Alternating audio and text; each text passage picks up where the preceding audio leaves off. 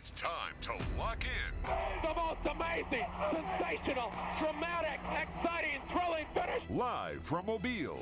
Sports Radio 105.5 WNSP presents 99 yards away. Win this game for one another. The Final Drive with Corey LeBounty and Michael Bronner. Do your job and play together. The Final Drive. Live on 105.5 FM and streaming on the Sound of Mobile app. I cannot believe it.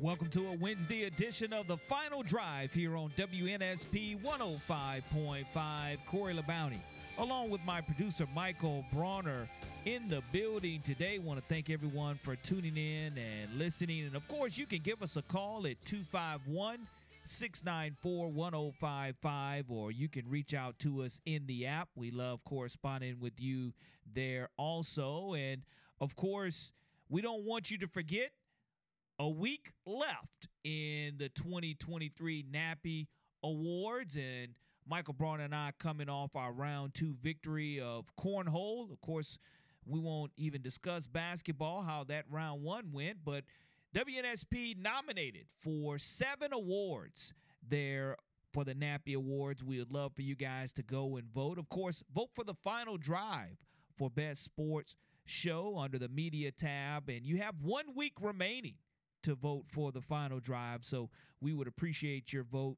Michael Bronner and I both. Michael, how's it going this afternoon, my friend? Very good. Big uh just want to give a quick shout out to bunch of local area high school coaches. I you know, I won't run through all the names cuz it'll it'll take an hour, but you know, Nick and Nathan and I were driving all around the county, all really felt like all around the state picking up jerseys. We're doing a little studio remodel coming up. Uh, so you know, stay tuned for that. But we're going to be putting a bunch of you know, trying to get all 33, but we're going to be putting up uh, a jersey of each team on the wall for the studio remodel. So big thanks to all the schools that have donated a jersey, and really excited to uh, see how that comes out. Well, excited about having athletes from around Mobile and Baldwin County come in here to WNSP studio and sign the jerseys and be part of the new studio experience here that Nick Wiggins, our program director, has done a wonderful job of spearheading. And, you know, when you get invited to the WNSP studio to sign the jersey, you know it's a big time deal.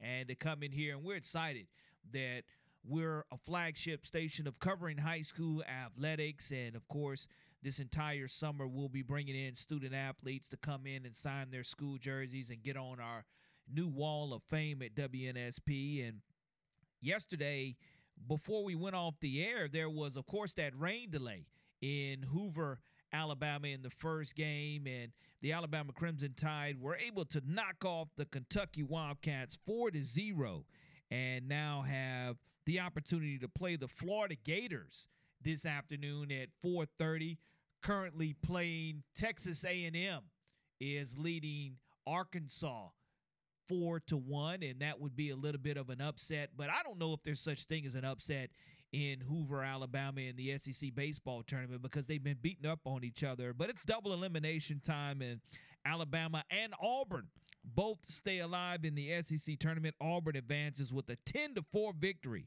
over the number 12 seeded Missouri Tigers, and of course now Auburn will place will play Vanderbilt. So we'll keep you updated on all the scores there and the only upset would be like sunshine over rain. Yeah, pretty much. I mean, so far today, they're on schedule and no weather delays as they had that yesterday. But, you know, Michael, uh, we've been covering back the entire basketball season it feels like especially this new year with the Alabama Crimson Tide and and being following the Darius Miles situation with the Alabama basketball team. And of course, today, Darius Miles facing capital murder charges on that shooting that took place on campus was denied bond. And you, you you're not really surprised because he had pleaded not guilty in January, but it had the support of some of his former teammates, Jahvon Quinerly and Jaden Quinerly, his brother, Noah Gurley, all were at the hearing today. But any surprise there that bond was denied by for Darius Miles? Uh I guess you'd have to ask a lawyer in terms of surprise level with Yeah. uh, with a case like this. Obviously, with Miles specifically, you know, given that he wasn't the shooter, uh, the waters are a little bit muddied legally. So I don't know what the likelihood of him getting bonded. What you know, given new evidence coming to light that the defense is presenting, whether you know now it becomes possibly a case of self defense. And I don't know if that's actually true or not, but that's certainly what they're going to argue.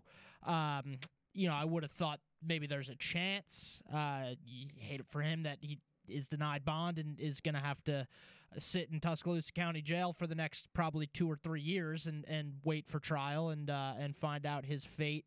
Uh, so you know, I, I I don't know what the real chances were of that. I know Cedric Johnson, the uh, boyfriend of Jamea Harris, did actually show up in court today and was subpoenaed and will end up testifying. Uh, so that was probably the most notable piece of news today, because to that point, to this point, he hadn't been in court. So uh, that's certainly something noteworthy there. Ryan Phillips over at Tuscaloosa Patch has done a phenomenal job uh, covering this, and we've had him on a couple of times. I believe we're going to have him on Friday at five o'clock, and he'll break down. You know, he came out with a long piece which you can check out on Twitter at the Tuscaloosa Patch. So uh, he'll he'll come on on Friday at five o'clock and, and break that down for us a little bit, and maybe make the picture a bit more clear. Yeah, I mean, again, judge denies the bond of former Alabama basketball player Darius Miles there. So we'll we'll move on from that basketball, college basketball story to the story that happened in the NBA last night. And I, I really thought that I would be showing up this afternoon and talking about one of the most historic franchises in the history of the NBA. The Lakers already swept. I thought we were going to be talking Celtic sweep again today, also. Not the case, Michael Bronner, as I guess the the four leaf clover. I, I, if that's what you want to call it. Uh, four game series, not the three leaf clover, the four leaf clover.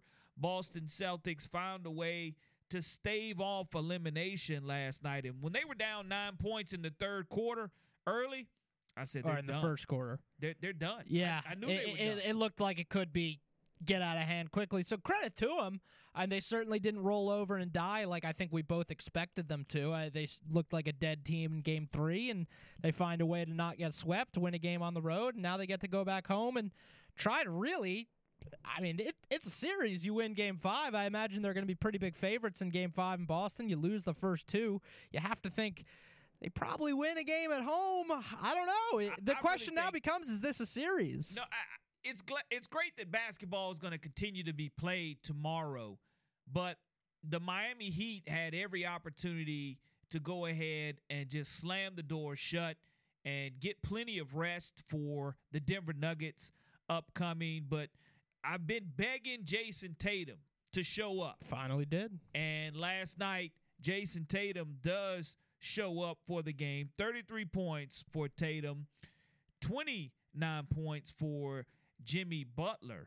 But if the Celtics are able to find a way to win at home and make this go to game six, can they stretch it out to game seven? Because my original prediction was the Celtics in six. I had Celtics in five, which was foolish, and I did, I believe, change it after game one to Miami in six. So I don't know. It's shaping it's shaping up that my my revised prediction could could end up right because I do think the Celtics probably win game five in Boston. Although you know prediction wise, we've been pretty off on pretty much every game. So maybe put the house on Heat money line in uh, in game five. But no, I mean if if you go and lose, if you're Miami and you go and lose Game Five in Boston, Game Six is essentially Game Seven because you lose Game Six, you got to go back to boss. I correct me if I'm wrong. I don't think anyone has even Nah. forced a Game Seven Not- down not three down three, no. I, 3-0. I think in NBA history, I think I think uh, not only are teams 0 and 149 when down went down 3-0 so the heat trying to extend that win streak to 150 but i don't believe that a team has even forced a game 7 uh, someone in the app or call 251-694-1055 correct me if i'm wrong but I, I believe that to be the case. I don't think a game 7 has ever been forced when down 3-0 so i mean you lose game 5 f- the pressure immediately, and it almost is already. But you lose game five, the pressure immediately shifts to the Heat. The Yeah. Celtics are playing with house money right now. W- Well, they should had no business being down three games to one anyway. But but I'm still waiting for Brown and Tatum to be on the same page. Yeah. Just like It's almost like the one one goes off and the it- other they doesn't. have to be on the exact same page in regards to scoring for them to have a series and to give life. Now, I will say this. Brown made the statement, you let us win this one. You let us win one and we'll continue to stay alive. Now, he, he- he can prove to be a prophet. He'll have every opportunity to stay alive. And You ever see uh, the 30 for 30 four days in October about the Red Sox Yankees series in 2004? no, yeah, I, I did. Ke- I Kevin did. Kevin Millar says to uh, Red Sox first baseman, I believe at the time, uh, says to Dan Shaughnessy, Boston Globe reporter. This is before Game Four when they got smoked by the Yankees in Game Three in Fenway Park. He says to him before Game Four, "Don't let the Sox win tonight. We win Game Four. We got Pedro Game Five. We got Schilling Game Six. Game Seven. Anything can happen, and th- and that's what it is right now. Like if you're Miami, don't let the Celtics win Game Four. Game Five, you're going back to Boston. Game six, who knows? Game seven, back to Boston again. Anything can happen. But to me, Spoelstra is a good enough coach to find a way. And credit to Joe. W- He he said he didn't have the guys He ready to stepped up. play. He whatever pep talk he gave worked. Uh, especially coming out of halftime because early in the third quarter the Celtics are down nine, They're down six at half as well, yeah. down nine in the third quarter though, and that's when you're like, okay, they're going they're going to go ahead and choke it up. The Celtics are done. Roll over and, And die. now all of a sudden you start hitting one or two shots and basketball becomes a game of runs and you outscore the Heat 38 to 23 and you don't choke it away. And they were up in the fourth, and then I think the Heat cut it to five, which I believe this is a ridiculous step. But Miami going into Game Four, I believe, is six and two in games in the playoffs that they've trailed by ten or more points, which is almost unbelievable to say. But that that's reality. Miami cuts it to five. Then what does Jayson Tatum do? Goes and hits a three for the first time in the fourth quarter of the entire series. You know, gets things under control, and then the Celtics feel like, all right, you know, we got this. We're gonna win this game. Now we go, go we go back to Boston and who knows, man? Do you think? Uh, I, am I crazy in saying that maybe, maybe? If if this is a 7-game series, I think the Miami Heat fans will won't forgive they'll forget about good playoff Jimmy. They'll forget about good Erik Spoelstra. You All they'll see can't lose this is the fact that we just blew a 3-0 lead in a seven-game series. You'll be remembered for that one. out.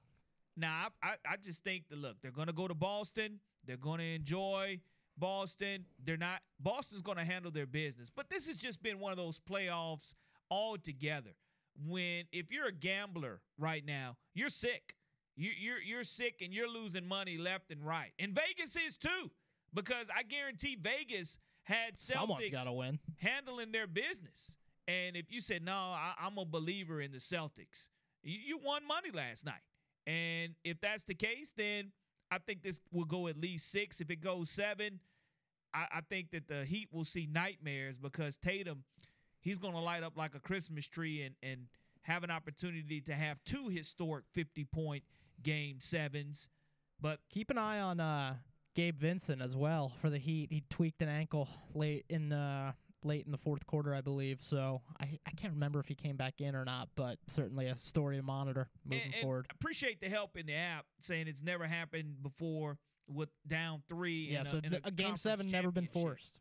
Game But- seven but- never been forced. Would, would that would that not be the ultimate choke job in all of sports? I don't care if it's professional, college. That would be a tremendous choke job because the Heat have mashed all the correct buttons through three games. And last night, when Jimmy Butler was an elite, and I mean, there's nothing shabby about scoring 29 points. Keep in mind, the Heat aren't very good. And I understand they've been playing very well, and so it sounds ridiculous to say that.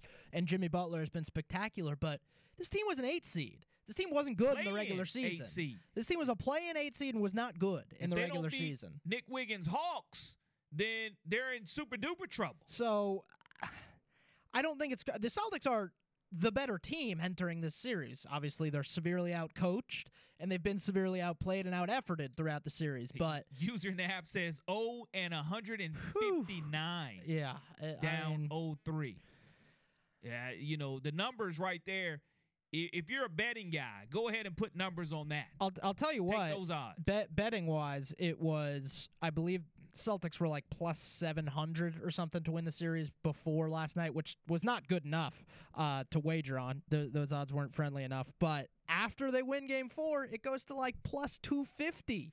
Which I, I mean that tells that tells you everything you need to know about what Vegas thinks. It's like, all right, they got Game Four. It's possible. It's not. It's uh. It's not. Teams have come back from down three one. Doesn't matter. They were down 3-0 now. It's three one. It's uh. It's three one now. So you know it's not over. No, I'm I'm just excited at the fact that if if you're not going to get swept, at least the Celtics didn't roll over and die, and that's one. and we get more basketball. The, the, another game to be played, and, and we'll see if they're able. Now it's just one game at a time because they can't look at the overall series being trailing three to one. It's going to be one game at a time for the Celtics, and the Heat just know they have to find a way to to put four quarters together and win just that one game. And my money's on the Heat being able to go ahead and. You think the they win Game Five? away. No, they won't win Game Five.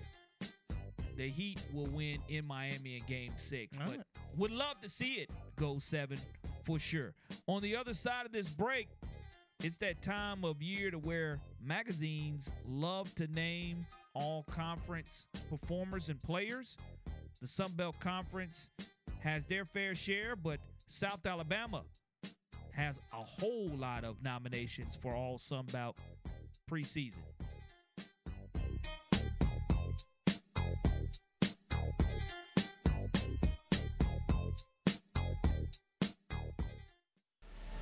Laura Rutledge with ESPN. You're listening to WNSP 105.5. Keep it right here for the best sports information in Mobile.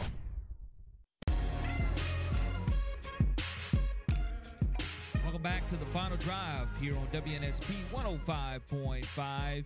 Want to thank everyone for tuning in here today to the final drive, and of course, we have at 3:30 Connor O'Gara from Saturday Down South, Andrew Bone at four o'clock with the Tide recruiting news that has recently gone on.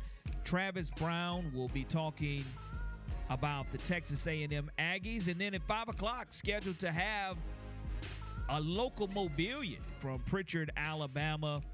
One of Blunt's finest, Dameyune Craig, scheduled to join us at the top of the five o'clock hour, and of course, then we'll throw it deep to Michael Bronner at 5:30 hmm. here on WNSP 105.5. And you know, with the success of the South Alabama Jaguar program last year, Kane Wommack really exposing the entire country to what Jaguar football will look like in his second year and this upcoming his third. A lot of recognition, especially when you have so many returners coming to the South Alabama Jaguar program. Athlon Sports always honors the best players in each conference, and their preseason rankings have 18 selections from South Alabama. James Madison with 12, Troy with 11, Coastal Carolina with 10, Marshall with 9, and Georgia State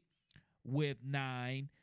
But with South Alabama's first team offensive selections, you would have thought possibly that Carter Bradley, the starting quarterback of the mm-hmm. Jaguars, would have been named a first team offensive guy Well, under Athlon Sports, but Grayson McCall from Coastal Carolina, he's that guy. First team all offense for Athlon. that's what I was gonna say. Like, and I'm a huge fan of Carter Bradley. You know, I think he's got really as strong an arm as anyone in the country. But I, McCall is borderline a superstar, so it, it's hard to sit here and say Bradley should be ahead of McCall on a on a preseason uh, first team All Sun Belt. You know, uh, Bradley gets the respect of getting named second team. I, I think he's going to have another huge season. You know, Devin Voisin right there on the second team as well.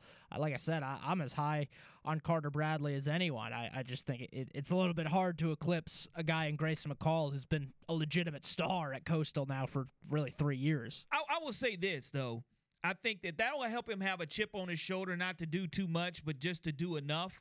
And his enough is something that can be historic for South Alabama. From a running back room position in the Sun Belt Conference, La'Damian Webb continues to impress the writers and, and the voters there at Athlon. But Frank Gore Jr. from Southern Miss, I, I think that those two guys definitely will have an opportunity to make money – at the next level. Frank Gore Jr. went ahead and had a million yards right here in Mobile yeah. in the Lending Tree Bowl. So, yeah, that probably put him there by default as well. Caullin Lacy, I see, uh, first team punt return. Uh, which is which is great. You know he's electric back there. So cool stuff there, man. It's uh, it's gonna be a fun season, I think, again for South Alabama. I, am still, I, I really am Michael, I, I, guess you can call it through my South Alabama lenses or eyes. I'm still a Carter Bradley fan. I really am. I, I know I'm that I think he's going to have a chip on his shoulder. And like I said, don't do too much, you know, because he he has. When I tell you that he's one of those quarterbacks, you're like, please slide, please slide. And he takes the hit anyway to get that extra yard mm. head first. He doesn't know what running out of bounds is. And I just think he's going to have to protect his body in order for South Alabama to be protected. But I really do think when this list starts at the end of the season, you'll see if Carter Bradley is able to stay healthy, he'll be on that first team offense. And there's no doubt in my mind, La'Damian Webb and Frank Gore Jr. are going to be in someone's next level backfield. And from a defensive standpoint, one of the best names ever, Yam Banks.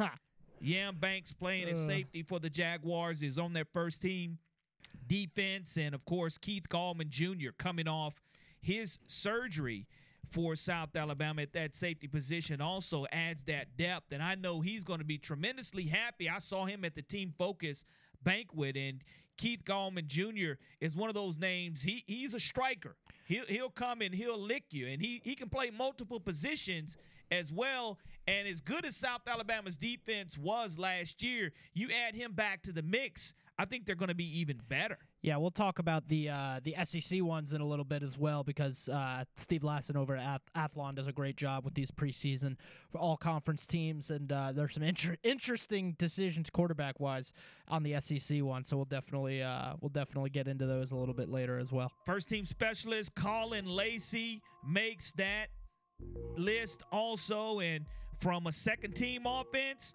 Devin Voisin at wide receiver for South Alabama. And of course, second team defense, Wy'Kevious Thomas is on that list along with Trey Kaiser at linebacker. So you definitely have your kicker in Diego Guajardo from Daphne High School and punter Jack Brooks. So South Alabama definitely littering the Athlon Sports preseason All Sun Belt Conference team members. And congratulations to them. Let's hope they live up to that hype. Here coming up at 3:30 today, we have Connor O'Gara, Saturday Down South, joining us next here on the Final Drive. Hi, this is Blake Stein, former Spring Hill Badger and Kansas City Royal, and you're listening to WNSP Sports Radio.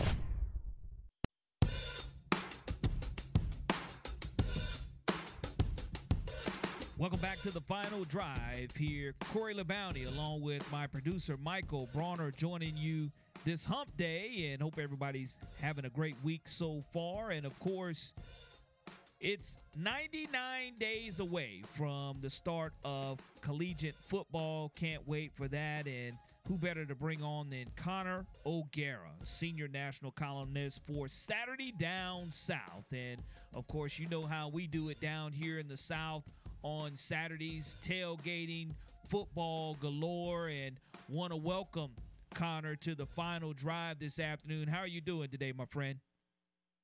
I'm hanging in there. You know, I, I see that countdown to less than 100 days to college football, and I think to myself, all right, we're we're we're in the clear. We I know we got a long ways to go, but that's a better place to be than looking up and realizing there's still 140 days left for college football. yeah, I agree with you 1,000% there, Connor, and look forward to hooking up and meeting you at SEC Media Days in July. But before we get to there, I know earlier last week the EA Sports dropped the fact that hey, look, 2024, it's coming. EA Sports, it's in the game. How excited are you with the fact that you're going to be able to get back on college football on whatever console it is that you love to play it? I'm going to be honest. Like, I haven't been a video guy since probably right around that time, like 2013, 2014. And I don't know if that's directly related to the fact that we haven't had a college college football video game in what'll be a decade. But man, I, my my interest is is definitely peaking. I, I used to spend many many an hour back in the day with those Tebow led Gators because, you know, if you're playing that game, you got to have a mobile quarterback.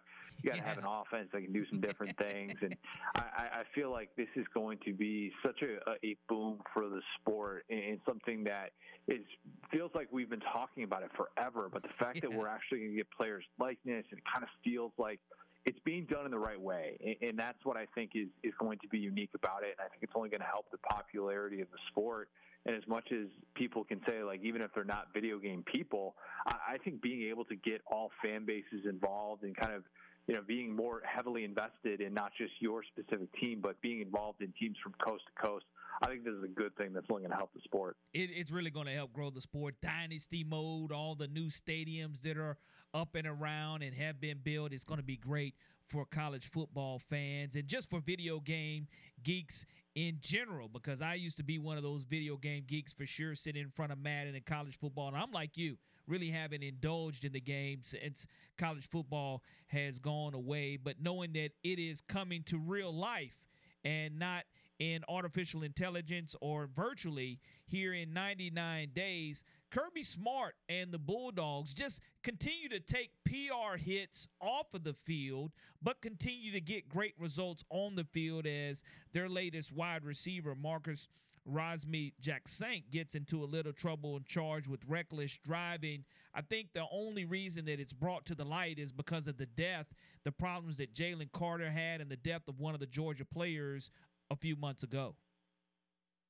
It's a problem too. I mean, you've got also a stud linebacker with issues with reckless driving. I mean, this is becoming a thing. I think it's very easy in college football to to look at a team when there's a handful of arrests in the off season and we say, oh, they have a culture problem, and realizing it's it's really difficult to, to manage that many college kids, and it's going to be something that there's probably even more temptation than ever now with NIL and, and, some of the money that these kids are getting. And it's not to, to minimize it, but I, think you look at the reckless driving issues that, that have happened. And when there's a tragedy like this, you're exactly right. I mean, we do pay more attention to it.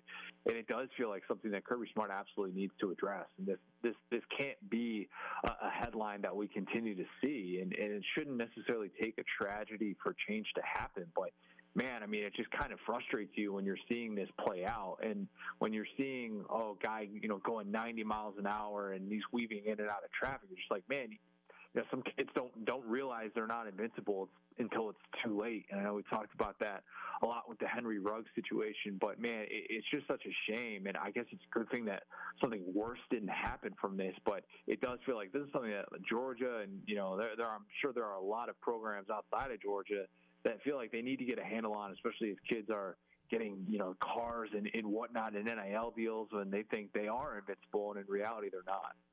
Talking to Connor O'Gara, senior national columnist for Saturday Down South, hosts the Saturday Down South pod. Connor, uh, I want to ask you about Tennessee. Obviously, all the talk in the SEC East, rightfully so, is about Georgia. I mean, is there any chance that Tennessee could mess around and, and win the SEC East? Let me say it in Spanish for you. No, um, no. look, I, I, I was the guy last year who, look, I, I said anywhere, at any time, I thought Tennessee was going to beat Georgia. I thought they were going to go into Athens. I said this is the year that Tennessee beats Georgia, gets over the hump. little did I know that Tennessee was going to beat all of its other rivals, but not necessarily Georgia. But one of the things that, that I continue to come back to is like, look, what Georgia just did changes the conversation about Kirby Smart. When you are able to take a team that had 15 players selected in the NFL draft off of a team that won a national championship for the first time in four decades, and you turn around with that team the very next year and you repeat, knowing how hard it is to do that in this sport, a feat that's only happened four times since 1980, to me, that changes how we talk about you. And it changes how we look at Georgia from year to year. And you could point to, oh, you know what, they've got a deficiency there. Oh, the Bear Alexander transfer to USC, that's going to hurt their defensive lines at this. We can ask all these questions. But until we actually see this play out, for a Georgia team that hasn't lost a regular season game since the middle of 2020, I can't get there, and I'm not going to get there. And I don't think that it's fair to say that Tennessee or anybody else is on that level yet because to beat Georgia and win the SEC to win the SEC East, you you have to go undefeated. You have to go undefeated, or you have to go 11 and one. And I don't think Tennessee, after losing its best quarterback since Peyton Manning, is going to be in position to do that. And that's not necessarily a slight on Tennessee, but I think we just need to respect Georgia. And even though it's boring, we can say that Georgia is the cream of the crop, and, and no, nobody else is winning that division. Well, another big talking point with Georgia this offseason has been their schedule, and again, it is it is Charmin soft, and yeah, they were supposed to play Oklahoma, but uh, they're coming to the SEC. Didn't stop Alabama from playing Texas last year and this year, but be that as it may, are you a believer in in the theory that say Georgia doesn't get challenged for 12 weeks and then they I guess they're in the playoff regardless if they go 12 and 0, but do you think that that hurts them going into a potential SEC championship matchup against whether it's LSU, whether it's Alabama and then headed into the playoff against uh, more real competition? Uh, it could hurt in a way, but let, let me clear something up. Uh, for for Georgia to cancel Oklahoma, it, it's it's entirely different than the Alabama situation because Alabama and Texas had a home and home where it made business sense to keep it on the schedule for 2022 and 2023. If Georgia had kept the, Georgia would have only been able to keep the game at Oklahoma. So from from a business standpoint, it makes absolutely no sense whatsoever to have a one-off where Oklahoma gets that money and Georgia doesn't get the return trip. You don't do that when you're at the level of Georgia. So I, I don't fault them at all. I mean, it's a bad situation. Obviously, I wish they were playing Oklahoma. It'd be a lot better. But no, you can't hold that against them. No other team in their right mind would have kept that, especially when Alabama was the team that wouldn't actually play a true road game in non-conference play for over a decade. But that's neither here nor there. I come back to this. Georgia is going to get the benefit of the doubt. They deserve the benefit of the doubt. When you win two national championships in a row, you're getting the benefit of the doubt. They can go into that SEC championship 12 and 0, lose that game, still make the college football playoff. And if your argument is, oh, but what about USC? Oh, what about Oregon? What about this team, that team? Uh, sorry, when you haven't done it in the college football playoff, it changes how we talk about you. And that, that to me is why Georgia is sitting in a situation where man, how can you not pencil them into the playoff? You you have to really have them losing two games in order to not make the playoff. Maybe it'll hurt them in terms of like whether or not they can win a national championship. Maybe it'll be shades of 2018 Bama, a team that really didn't look like it was challenged enough in the regular season, and then obviously they get challenged by Georgia in SEC championship, challenged by Clemson, who just blew them out of the water in the national championship that year. But man, I, I still think that Georgia's got as clear of a path to the playoff as anyone right now. Well, speaking of clear paths, you have to have a clean non conference schedule to where you put nothing but W's up. And you had a tremendous article about the five toughest non conference slates in the SEC. And tell us a little bit about why you had Ole Miss at five, Alabama at four, LSU at three, South Carolina at two, and Florida at one. Yeah, I mean Florida's Florida's schedule. Like, what a year to to to have this this slate where Utah returns Cam Rising as their starting quarterback. And I understand last year Utah loses that game in the swamp, but have to go and start the season in Salt Lake City. And then, oh by the way, you know, you get to close the regular season against Florida State, where Florida State is kind of the ultimate good vibes team in college football this offseason. And they're they're probably going to be starting off close to the top five in the country, maybe close to it, uh, like six, seven range. So to me, that that kind of takes the cake. You know, you, I think Alabama having to play Texas is an extremely difficult game. I mean, we saw it last year in a game in which Quinn Ewers wasn't even available for the final three quarters of that game, and it was still went down to the wire. Alabama needed a last minute field goal. So, yeah, to me, I look at that Texas game, a, a team that many people will pick to win the Big 12 this year, and I think that's really difficult. So, yeah, I mean, that, that's kind of the gist of it. Ole Miss, how about Ole Miss having to go to Tulane this year? Tulane, fresh off a New Year's Six bowl victory against USC, wherein Michael Pratt ends up beating Caleb Williams in, in, that duel, and Michael Pratt comes back this year. They return a ton of production this year, even though they lose Tyjae Spears. So, yeah, I, I look at, at, things like that. To me, it's not so much about how strong is your FCS opponent that you're facing, but more so about the games that, that can truly trip you up.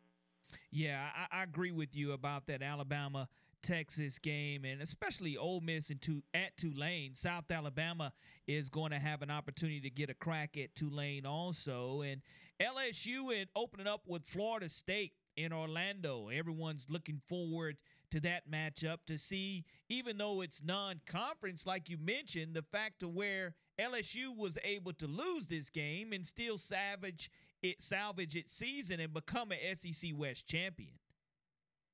Yeah, it's a great game, and, I'm not just saying that because I'm admittedly biased. I live in Orlando. I'm, I'm looking forward to being at that one on Sunday night to kick off the season. I, I'm really excited because both of these teams are in such a different place than they were last year when they met New Orleans. When they met last year in New Orleans, that Sunday night game, it was a mess. I mean, it, those two teams were so sloppy. You had careless penalties. You had bad offensive possessions. I mean, it just looked like two teams that lacked an identity, and it was so fitting that the game was decided on on a blocked extra point attempt like that. I mean, that, that just perfectly fit the 60 minutes of football that we saw. They figured things out. Both teams did. I mean, we're going to see an LSU team that did not have Harold Perkins playing much in that game at all last year. They did not have Mason Smith playing much in that game because he got injured in the first quarter of that game, and he was expected to be like potentially a Jalen Carter type guy for that defense. So in FSU, I mean, they played so well down the stretch after losing three in a row in the middle of the season. Everybody's questioning if Mike Norvell is going to be the long term guy. So I look at that matchup and I, I'm really excited. I know that everybody's poo pooing the, the neutral site matchups, which I get to a certain extent. I will not poo poo the ones that are here in my backyard in Orlando. Talking to Connor O'Gara Saturday Down South. Connor, who is going to start at quarterback for Alabama against Texas, and will it be the same person who starts the Iron Bowl, injuries aside, barring injury?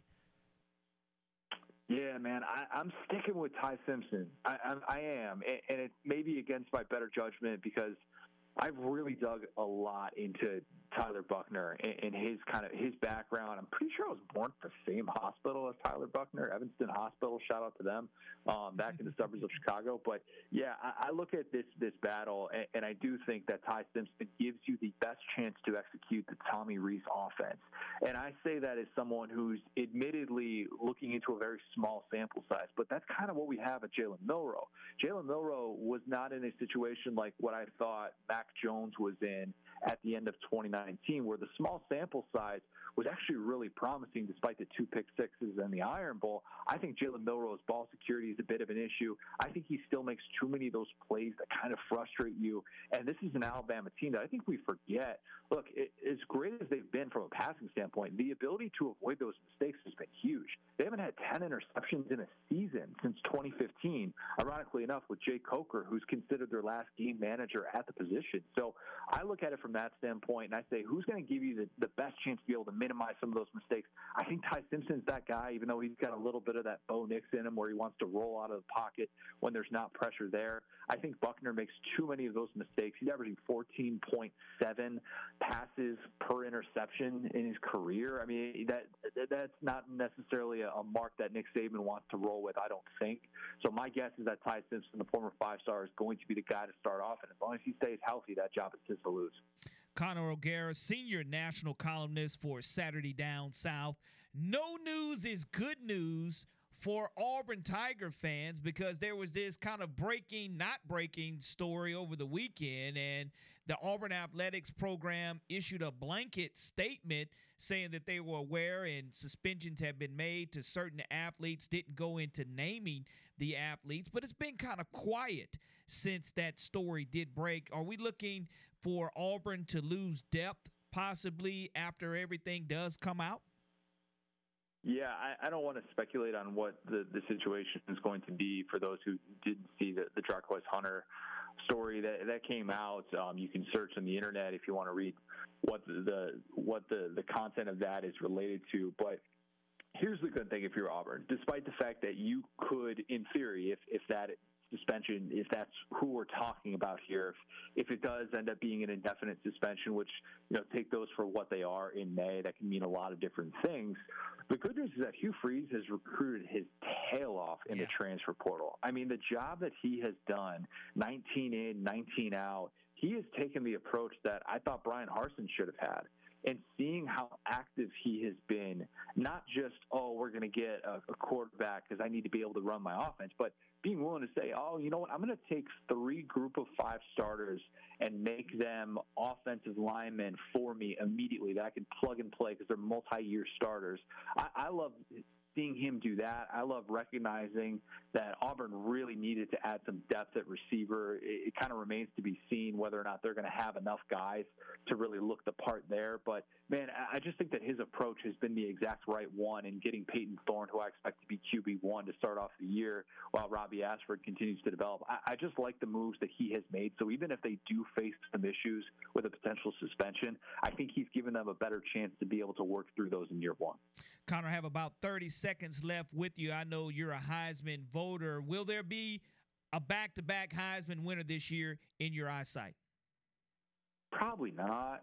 Probably not. I do. I think Caleb Williams is going to be the first guy to do that in half a century. No, like I, I just don't. Maybe maybe I'll be wrong on that, but I don't know. It's difficult for these guys to be able to do it. We've seen Lamar try and run it back. It's tough. We've seen Bryce Young try and run it back. It's tough. There are just so many things that can kind of get in the way. It's kind of hard to follow that arc and continue on that level to be the best individual player in college football. So my guess would be no, but that's not really very specific. Who knows? Maybe Caleb Williams will prove me and a lot of other people wrong. Love it. Connor O'Gara, senior national columnist for Saturday Down South, joining us here on the final drive. How can everyone follow all of your great coverage? Yeah, appreciate that. SaturdayDownSouth.com. I always say it's the one-stop shop for any college sports fan. Bookmark it. You got you know lean times coming up in in the month of May and June, and you know you need a college football website to get you through. And we got all things college baseball as well, college softball, basketball, news. I mean, all over the place.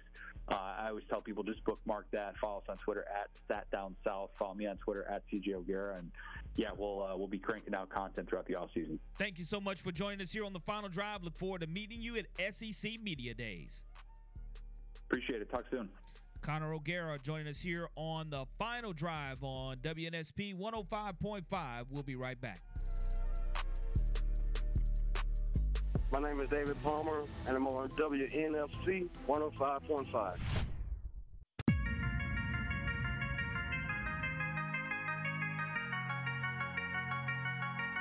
Welcome back to the final drive on WNSP 105.5. Want to thank Connor O'Gara, Saturday Down South. And of course, there'll be plenty of Saturdays Down South 99 days away from college football beginning. And at the top of the hour, we have Andrew Bone. Of course, we have three Alabama prospects here in the Mobile Baldwin County area. You look at Sterling Dixon Jr., Perry Thompson from Foley, and of course, you have Ryan Williams, who's a 2025 verbal commit. We'll see if the Tide plan on adding any more from the state of Alabama and who they've already added. Andrew Bone coming up at the top of the hour. And of course, we recapped the fact that Darius Miles denied bond, the former University of Alabama player. And we also gave you a preseason all conference Athlon player, South Alabama, with 18 of those players on the list. And we'll give you a wrap up of the SEC players as well. Four o'clock coming up, Andrew Bone. And, and then five o'clock hour, Dameyune Craig, wide receivers coach for the Texas A&M Aggies, scheduled to join us here on the final drive on WNSP 105.5 with Corey Bounty and my producer, Michael Bronner.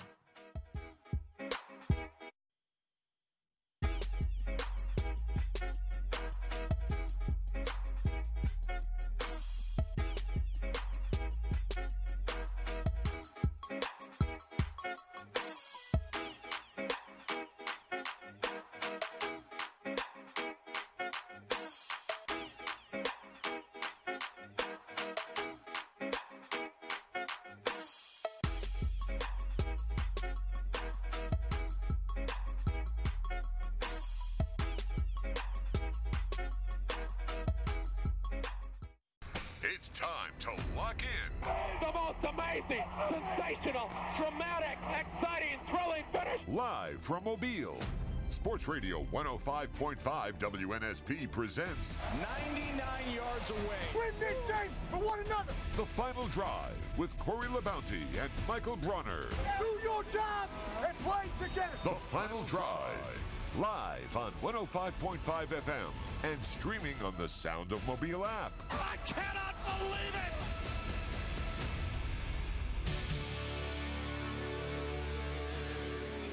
Welcome to hour number two of the final drive. Corey LeBounty, along with my producer Michael Bronner, joining you on this hump day, Wednesday. Hope you've had a phenomenal day, an outstanding week so far. And of course, the SEC baseball tournament going on in Hoover, Alabama.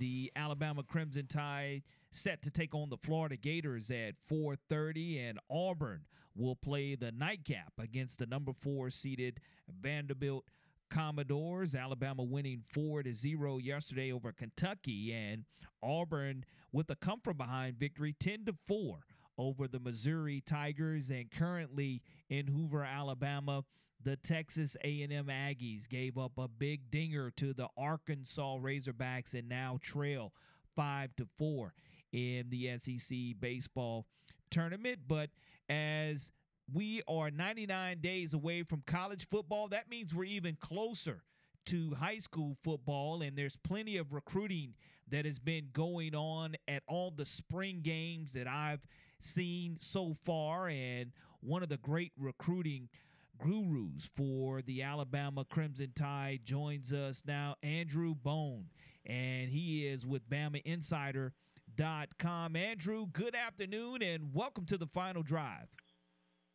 Good afternoon. How you guys doing today? Man, absolutely too blessed to be stressed.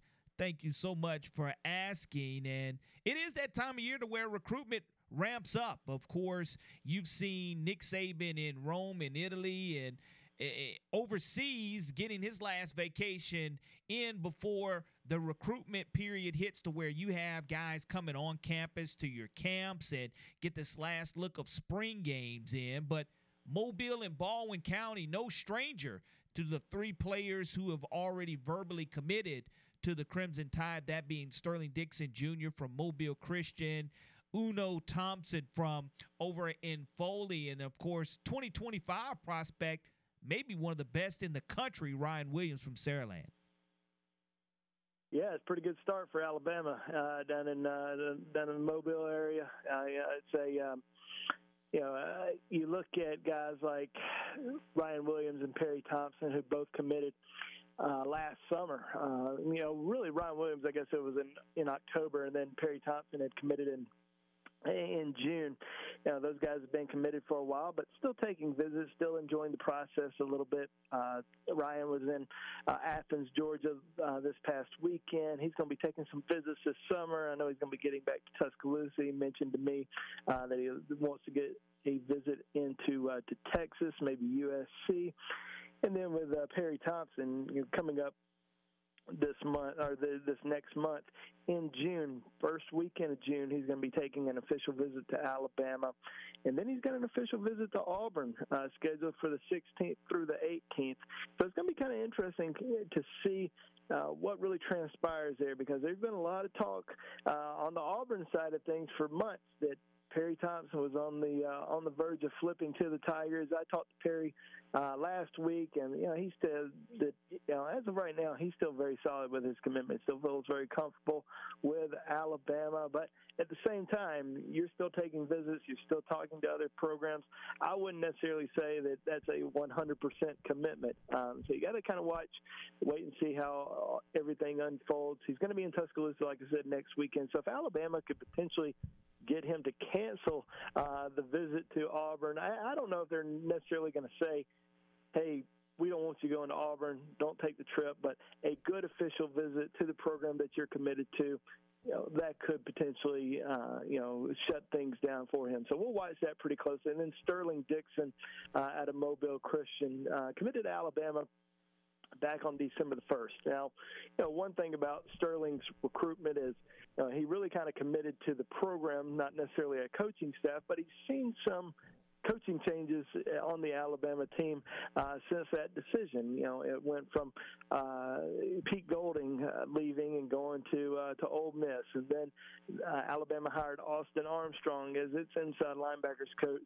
Austin Armstrong was only in town for about, uh, for about a month uh, before he took the uh, defense coordinator position at the University of Florida. So now you got Kevin Steele, Robert Bala uh, recruiting Sterling, and you know, I would say during the month of March and April there was a lot of chatter that he was on the verge of potentially reopening his recruitment, potentially flipping Auburn, certainly a, a top contender in his recruitment as well. And, and he visited Auburn two or three times since January. So there's a lot of interest in the Tigers, but talked to uh, to Sterling about a week ago, and he said that he's more comfortable than ever with uh, with Alabama, his commitment to Alabama, more so because of the relationship that he's built uh, with Kevin Steele, with Robert Bala on such a short notice, but one thing about the relationship with Kevin Steele is it does go back a long time. Uh, I met him when he was only in, uh, I think, coming out of the eighth grade,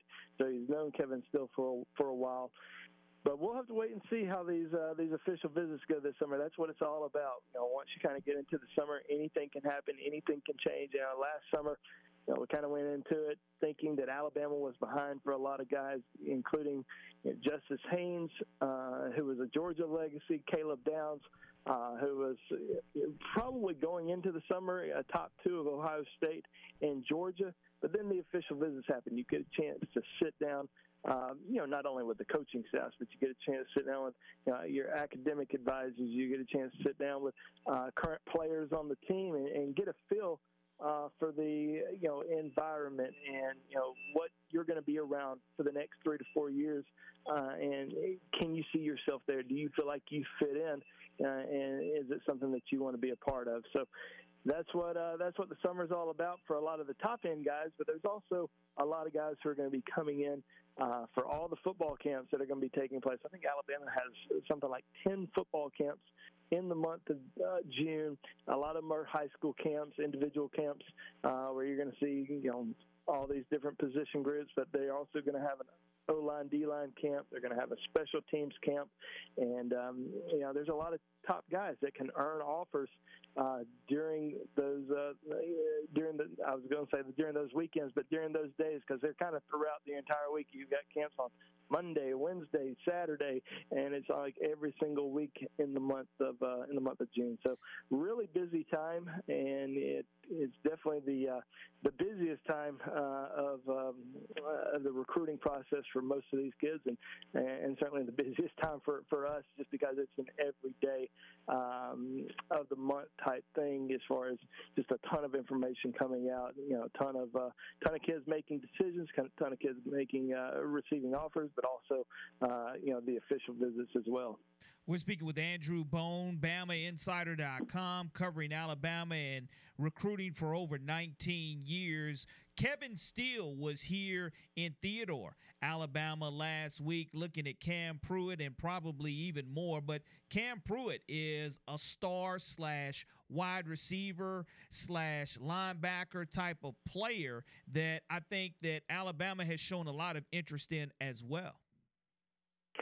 Yeah, yeah, he certainly is. I think, and I believe he's cousins with uh, with Sterling Dixon, and they, uh, they're they're very close. So, you know, I think Cam's planning on going up to Alabama's camp this summer. Um, you know, definitely somebody that that they like, that they have uh, you know shown a lot of interest in, and I think the biggest thing with him is you know what position is he going to play uh, in college? How much bigger uh, is he going to potentially get? Is he a safety? Can he potentially be, uh, you know, a, an inside linebacker? Will he play on the outside? I think those are some of the questions that Alabama's going to have, uh, yeah, along with some of the other top programs that are recruiting him. But you know, definitely one of the best overall players in the state of Alabama, and, and uh, you know, he's got a very extensive offer list, and I, I think you know him going out to a lot of different places this summer is only going to help him uh, even more. Andrew, I want to go back to uh, Ryan Williams for just a second. Obviously, took the trip to Athens last weekend. You know, video came out. He's doing uh, workouts with a lot of Georgia commits, Dylan Raiola, Nye Carr. Uh, what are your thoughts in, in, general when when you see something like that? A, a, recruit who's committed to Alabama and he's taking a visit to Georgia. Obviously, you know, he's 2025. He's going to take as many visits as he can, and why, why wouldn't he? Uh, but you know, when you see something like that, obviously these players, these recruits are the best recruiters rather than the coaches themselves. I, do take a lot of stock into that? Like, is he on flip watch for Georgia? Like, or, or is it kind of you know you you're not all all too worried about something like that? You know, I think it's um, you know it's always something to watch whenever kids you know not necessarily the first trip. I think it's more so the the second trip, the third trip, the fourth trip, the official visits when when they start taking uh, more trips to those schools. Um, you know, you start to pay attention, pay pay a little bit more attention. We saw that last year. Uh, you know, Tony Tony Mitchell taking uh, multiple trips to Auburn and to Texas A&M after his commitment to, to Alabama. Um, you know, Ryan Williams. This was his second visit to Georgia. Um, he visited Georgia earlier this year. And, you know, certainly has a uh, you know good feeling about Georgia as far as you know just the overall program um, and just seeing the way that it's run. But at the same time, I would be you know shocked right now if he were to flip uh, to anywhere. I think he's really comfortable with his commitment to Alabama. Uh, you know, really loves the coaching staff there. Has a lot of good connections there. Uh, as far as um, you know, players on the team, uh, guys who are committed to Alabama in the 2024 and 2025 recruiting classes is already you know, really close with guys who were uh, freshmen at Alabama now, including uh, Caleb Downs and Justice Haynes, as I mentioned, and he mentioned Caleb Downs to me the other night when we were speaking. Uh, just um, about Caleb's you know first six months in Tuscaloosa and how well it's been going, and our first five months in Tuscaloosa, and, and you know just the uh, how prepared he was getting there, and, and how he just needs to be prepared, uh, get into the playbook before he even gets on campus, and that's something that uh, you know kind of stood out to him. But uh, I'm not too concerned, um, but you know some of these other guys who are taking visits, and we mentioned them already, guys like Perry Thompson, guys like Sterling Dixon, who have taken multiple visits to other programs, even though they say they are solid with their decision. I think it's still something that you have to kind of watch and keep in the back of your mind that hey, you know, Alabama's out there trying to flip other kids uh, from other programs. Uh, you know, Demarcus Riddick, who's the, the, the best linebacker, uh, one of the best linebackers in the country out of Chilton County High School in state. Now that's a guy that they're really hoping that they can flip away from the Georgia Bulldogs. Uh, you know, they, they know that other programs are out there trying to flip their kids as well. Clay Chalkville, I think, has a recent commit to Alabama verbally. And and the biggest to me, the biggest recruiter is not your position coach. It's going to be the player themselves. And what better recruit than you can have the when you put on that hat saying, "Hey, this is where I'm going to go." I know Alabama had one this weekend from Parker High School. The, the, the recruits keep coming, and these are four and five star guys right here in their state of Alabama. Yeah, you know, Alabama's off to a really good start in the state, and they, you know, they want to keep it that way. They, you know, there's some other big targets in the state that they, you know, that they really hope to sign. You know, I mentioned uh, that they're really hoping to flip Demarcus Riddick, but they got to keep the guys uh, that are on board as well. And you know, they they you know really hit a home run early on in the process last summer when they got a commitment, you know, really two commitments in the month of June from uh, from Jalen Mbakwe uh, five-star cornerback out of Clay Chalkville, and then you know, as, as we already mentioned, uh, Perry Thompson out of Foley, and you know, then you get Sterling Dixon. Now you go and you get uh, Jeremiah Beaman out of Parker High School, who's six foot five. Uh, well, probably about six foot four, uh, 265 pounds.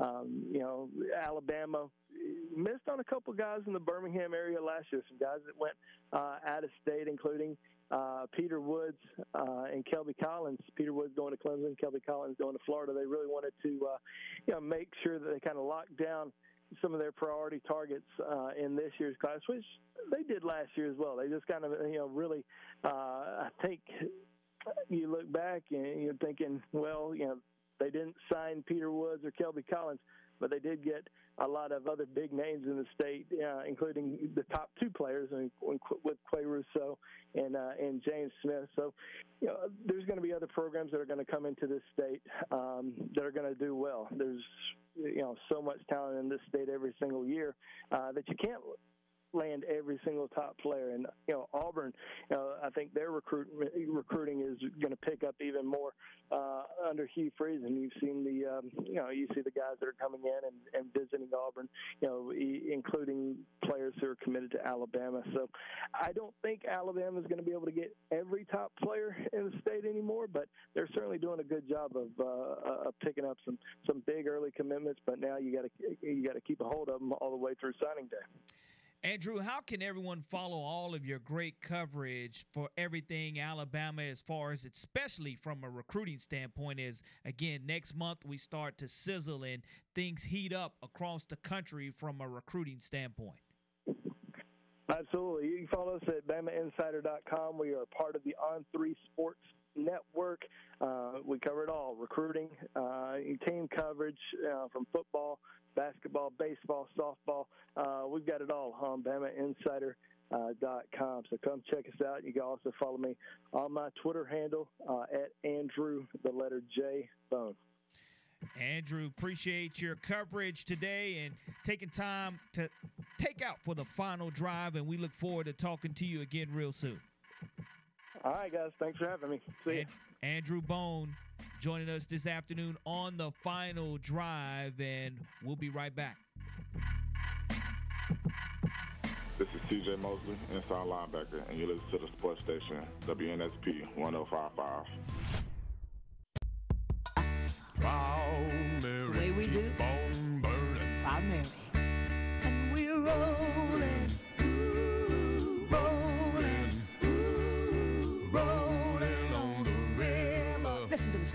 Welcome back to the final drive here on WNSP 105.5. And of course, giving props to the late Tina Turner, who passed away today. And of course, that's one of my favorite Tina Turner songs of all times. Tina Turner dead at the age of 83 years old, so definitely wanted to get some of her bumper music in today's show. And of course, when we got off the phone with Andrew Bone and he was talking about the Alabama recruits and being on campus, there's nothing like being on campus when you have other rivalries that are going on between different schools, especially when you have the Iron Bowl, whether it's in Jordan Hare or at Bryant Denny. One of the best college rivalries, too, is the Georgia Florida matchup. And it used to be called the world's largest outdoor cocktail party, but they've kind of refrained from that because of, of the drinking, underage drinking content. They, re- they removed that name. They they they That's- don't like to call it that. That's news to me. Yeah, man. I mean, bec- just because the underage drinking aspect of it, but I, I still oh, think Oh, that, that removing that name will certainly keep keep underage drinking from happening. It's really really good that they that they made the brave move to change the name because if you were a 19 year old college student at the Georgia Florida game and you felt empowered to drink before, boy oh boy, them changing that name, no way you are having a beer now. they def- they they definitely drop it, but Georgia and Florida playing in Jacksonville will continue to happen for the 24 and 25 seasons. And there's been a lot of lobbying between both fan bases. It should be on the campus of Florida. It should be on the campus of Georgia. It should be a home and home situation. But Jacksonville has done a tremendous job standing by the game and in 20 and 24 and 2025 the Georgia Florida matchup will continue to take place at TIAA Stadium and we mentioned that the Jaguars possibly having to relocate because of stadium issues and upgrades so we'll see if if that plays into this but now it's not a home and home series it's it's staying put and and do you like the fact that rivalries like that do stay put Well, so it's been in Jacksonville now for how long? It's Well, been, I it's been a pretty long time. 1906 Yeah, it's been a long time. So, you know, from a tradition standpoint, I guess it, it should stay in Jacksonville. I, I don't know how Georgia and Florida fans feel. I remember Kirby was was trying to get a change to a home and home, which I feel like it probably should be a home and home, but I guess if it's been in Jacksonville for so long and that's like that's the big thing for Jacksonville, I get it. Like why why why change it if it ain't broke? But uh I, I don't know. There there is something special about take the Iron Bowl for example. It's Yeah, like oh, it's in Bryant Denny one year. It's in it's Ole in Miss, Jordan Mississippi. State, you pick a rivalry. Yeah. But you you you asked the question the last time that the game was not played in Jacksonville. It was when TIAA Stadium was being built in Okay. 95 and 96. And of course, that was a home and home series in Athens So and did Gainesville. it did it always used to be a home and home? No, I'm, I think that traditionally this one has been one that becoming an annual matchup in 1926, and you know Florida and Georgia meeting back in 1904, and six different cities have hosted that matchup. You know, because I just mentioned the home and home with Athens and Gainesville, you had Jacksonville, Macon, Savannah, and Tampa, but it's again the unofficial world's largest outdoor cocktail party. Can't say that though. No, eh, they don't. They don't like when you when you do say that. But I, I think that having the game on campus for Florida or Florida, Georgia, again, you love the the mystique of being able to show off your locker room and be able to show off your facilities and and your fans' excitement.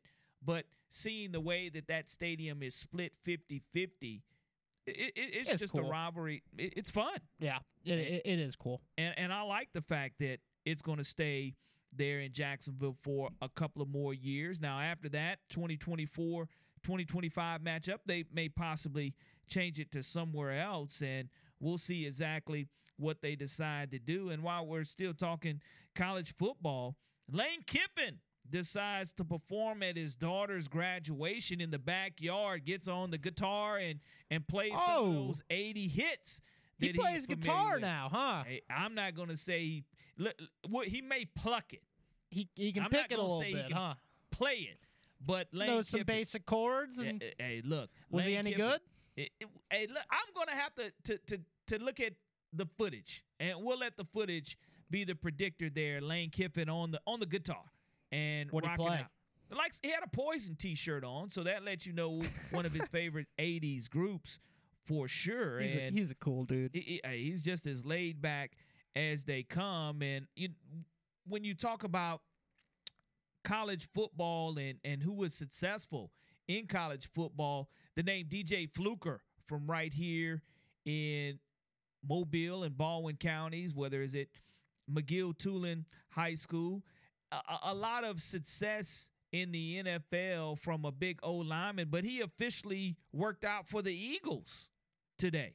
And we mentioned he shredded over 100 pounds. Yeah. He's Yeah, he always looked like a monster. Yeah, he looks good. But now he, he- he's having an opportunity to to to really participate with the Eagles, and I'm hoping the best for DJ Fluker and making that Eagles roster because I think that having another local player having the ability to make that roster will be be pretty pretty exciting for all parties involved. And Michael Bronner, at what age at running back should you try to come back, make a comeback? At what age should you try to make a? How long have you been retired for? Three years. Uh, well, I, I would say past the age of like 34 is is about is about too late there. I'm not sure where you're going with this one though. Well, I'm, I'm gonna I'm gonna go with the route of of someone that I love watching play was Adrian Peterson. really? Adrian Peterson No way. wants an opportunity at 38 years old. He has not Oh. officially retired. Says, look, he still has a little gas in the tank now. He's only 82 yards shy of 15,000 for his career. Might take him 10 games to get 82 yards. and, and look, 351 yards from tying Barry Sanders fourth all time Wow. on the rushing list. I Will mean, anybody take a chance to give AP the rock? like probably not.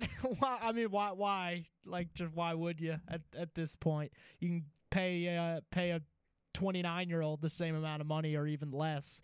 Uh well maybe not less, but probably the same amount of money and probably get better production out of him. So Well, okay. He's Would you name, take though. as a GM? Would you go with Mark Ingram or Adrian Peterson? Uh, Mark Ingram, I think. Mark Ingram was in the league last year, so. Well, AP last time in the league was 2021. Yeah. Played one game with the Seattle Seahawks and three with the Tennessee Titans. I'm partial to Mark Ingram on that one for obvious reasons. Oh no, AP was built like the Incredible Hulk too. And some of the things he did. He hasn't I- been good in a decade. well. I, I Man, a decade might be an overstatement. I, There, I will but- say this: I would love to see AP in an OTA or get Sure. a chance at a camp. Be a nice story, sure. 38 years old. AP, 15 yards short. Give that man the rock. Let him go ahead and try to 12 get carries for 15 yards in a game. He'll get it done. Give, give him the rock. 82 yards total for 15,000. Michael Bronner, AP, give him the rock. See what happens. The final drive. We'll be right back. Hi, this is Phil Steele, and you're listening to WNSP 1055.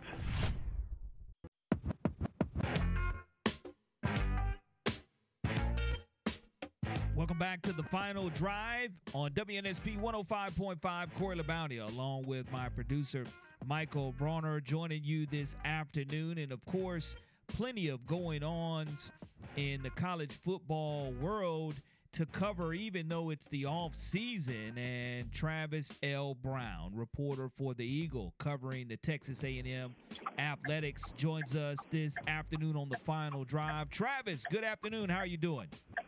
Doing well. How are y'all? Man, absolutely too blessed to be stressed, and I tell you that your Texas A&M Aggies are putting up a fight with the Arkansas Razorbacks here at the top of the tenth inning in the SEC tournament. Yeah, a little bonus baseball for those out in Hoover. Yeah, I mean Alabama. eh, they were delayed yesterday, couldn't start on time, and today they'll be delayed to a game going extra innings. But the the Aggies trying to upset the Razorbacks. That'll be that'll be something not really surprising from a, a ranking standpoint in the SEC, as these teams have been beating up on each other all season long.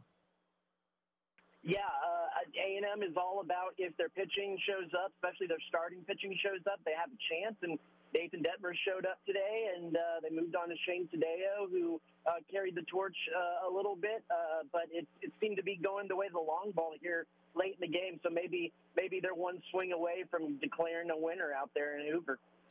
Well, I'll tell you, there's always busyness coming out of Aggie land. And Jimbo Fisher, of course, everyone knows about his 10 year contract and having an opportunity to try to win the SEC West. Hasn't done so as of yet. But Jimbo Fisher and the Aggies, what, what over under are a lot of people trying to give the Aggies this year? Will it be SEC West champions or will it be maybe a, a one or two loss A&M team this year? Yeah, you know, it's really hard to tell because there's so many moving parts. I mean, last year I think most people said they needed to be in the uh, the double digit win category, and and you know they they didn't even get to bowl eligibility. So um, they bring in Bobby Petrino as the offensive coordinator. Jimbo Fisher, at least uh, supposedly as of now, is handing over the keys to, to play calling and and letting Bobby Petrino take that over. Uh, and so I think that it's it's it's hard to, to gauge on necessarily how good the team is going to be without kind of seeing how that's meshing. Of course, everything's super vanilla in A and M spring game, so it's hard to tell much. Um, I, you know, I, I don't know if I have an over under yet on this team, but I, I definitely can say uh, they're going to be as good or bad as their offensive line this year is, uh, because that was a huge uh, sticking point in some of the offensive struggles last year, and they, they don't really go out in the transfer portal necessarily and get an instant impact guy, and uh, they they bring back most of the same guys as last year. So it'll be it's going to be all about development over the off season and, and how well that sticks. But that's going to be the the main factor in in how well the uh, season's going to go. Travis Jimbo obviously able to take down Alabama in 2021, able to get the Aggies to eight and four, which obviously took a ton of pressure off and, and answered a bunch of questions. And then obviously in 2022 they take a big step back, going five and seven. What's the general temperature on Jimbo Fisher right now? And if it weren't for that tremendous buyout, is there a chance he would already be gone, or would his seat be flaming hot right now?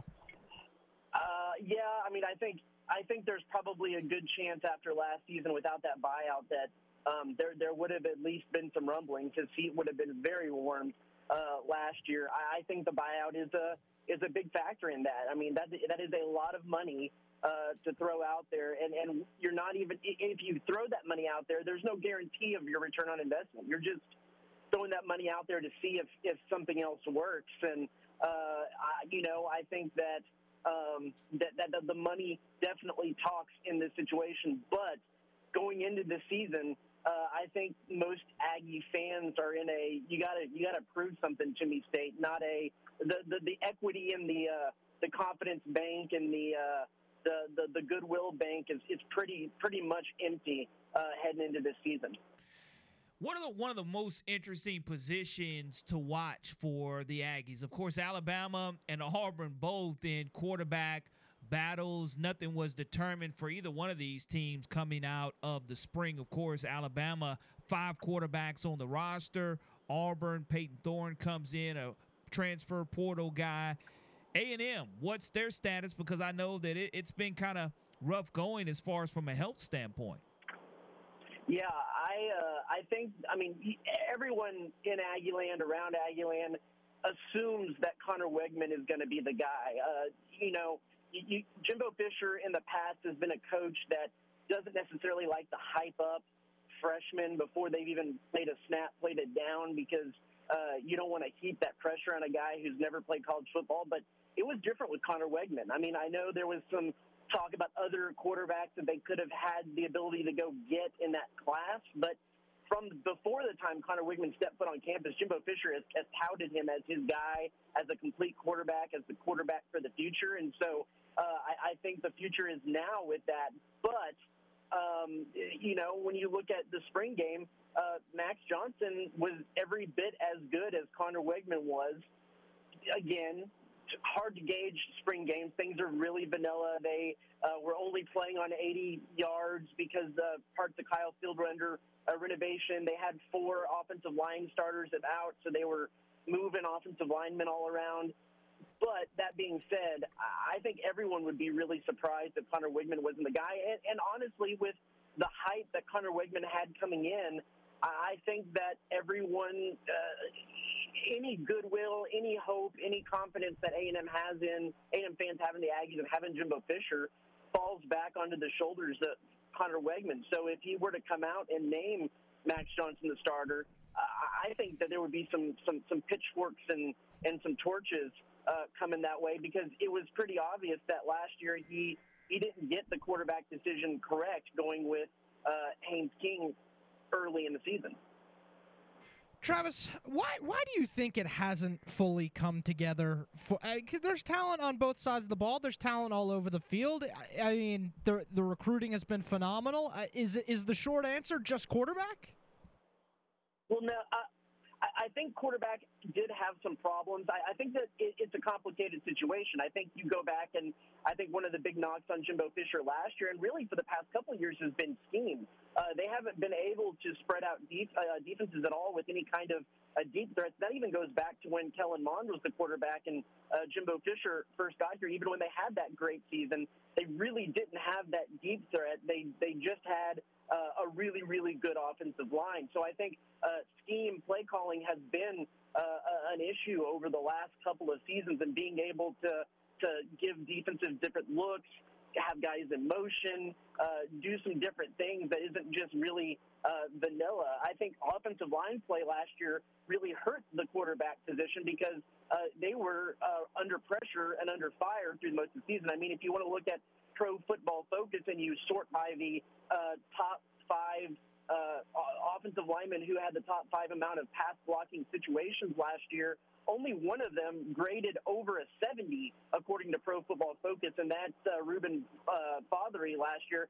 Everyone else was well below uh, 70 and, and into what you would consider if it was a, a academic test into failing numbers. And so uh, I think getting that offensive line short up and giving those quarterbacks more time uh, will also help some of those issues with scheme, some of those uh, issues on offense. So, uh, yeah, and last year the run defense was abysmal too. I mean, you can say that they had the best pass defense in the country, and that's what the stats say, but you go back and look at a game like uh, Auburn, where that's not a very good Auburn team. They go in there and they don't actually even pass the ball against A and M until late in the first quarter. The very first pass came late in the first first half, excuse me, because they were able to run the ball so easily. Why would you pass against uh, uh, a run defense so bad? So um, linebacker needs to be shored up. Offensive line needs to be shored up.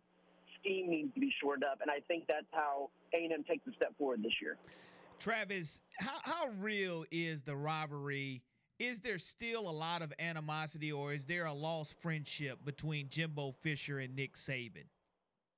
It's hard to tell. You know, they uh, they had their little spat last summer. They came back and said nothing to see here, uh, and, and both said that they've they've shored things up. I, you know, I.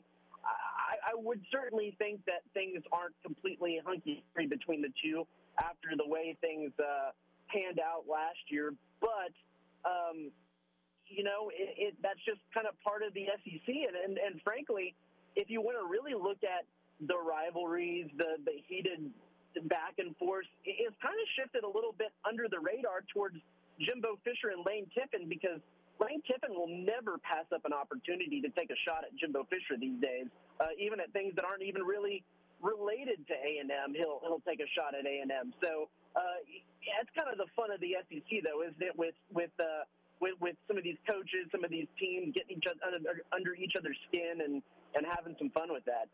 Absolutely, and Travis. Can't thank you enough for taking time out of your schedule to join us here on the final drive to talk a little Texas A&M Aggies football and of course, later on here at the top of the hour, we're scheduled to be joined by Dameyune Craig, the wide receivers coach, right here from Prichard, Alabama, and Blunt High School's finest. And can't thank you enough. And we'll definitely be calling and leaning on you as we continue to progress toward SEC Media Days. And I guarantee something in between now and SEC Media Days will be said in between Jimbo Fisher, Lane, or Coach Saban that will definitely spark our interest once again. You got it. Anytime, guys. Travis Brown joining us this afternoon here on the final drive on WNSP 105.5. When we come back, Bronner and I will go ahead and, and recap a little bit about what's going on in the SEC baseball tournament and give our predictions once again on the NBA series and what went on last night with the Celtics continuing to stay alive. And at the top of the hour, of course, Dameyune Craig is scheduled to join us here on the final drive as he is busy recruiting the very talent rich Mobile and Baldwin County areas. Don't forget, WNSP up for seven Nappie Awards. Make sure you vote for the final drive there. Best sports show here on WNSP 105.5. Hey, this is Ladarius Owens, former Auburn football player and current CFL player. You're listening to WNSP. Welcome back to the final drive as we're getting ready to approach the five o'clock hour. And of course, Michael Bronner is a lover of the game of golf. And because of his love of the game of golf, I'm quite sure he getting a little love, better. Yeah, yeah, he would love to get those instructions from Nick Saban, who's not too bad of a golfer. Not quite sure what Coach Saban's handicap is, but at his, I bet it, I bet it's I bet it's low. At, at his Nick's Kids function, of course, a, a, a golf event to raise money, he was teaching Malachi Moore how to strike or hit a golf ball, and Malachi Moore swing and a miss at the tee, and that's why they don't allow me to go golf. I can putt, but the drive game is a little bit different. And of course, Coach Saban loves coaching his defensive backs, being a defensive ABC, guy himself. Always be coaching. And look, he he he wanted Malachi to keep his head down. The first swing, Malachi missed the entire golf ball. And on the second swing, he probably catches just enough of it to send it probably five feet, maybe.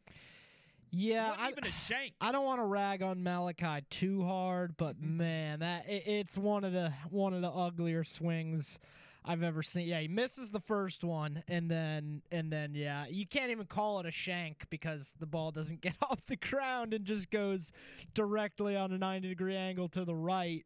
Uh, you know, maybe 30 feet to the right.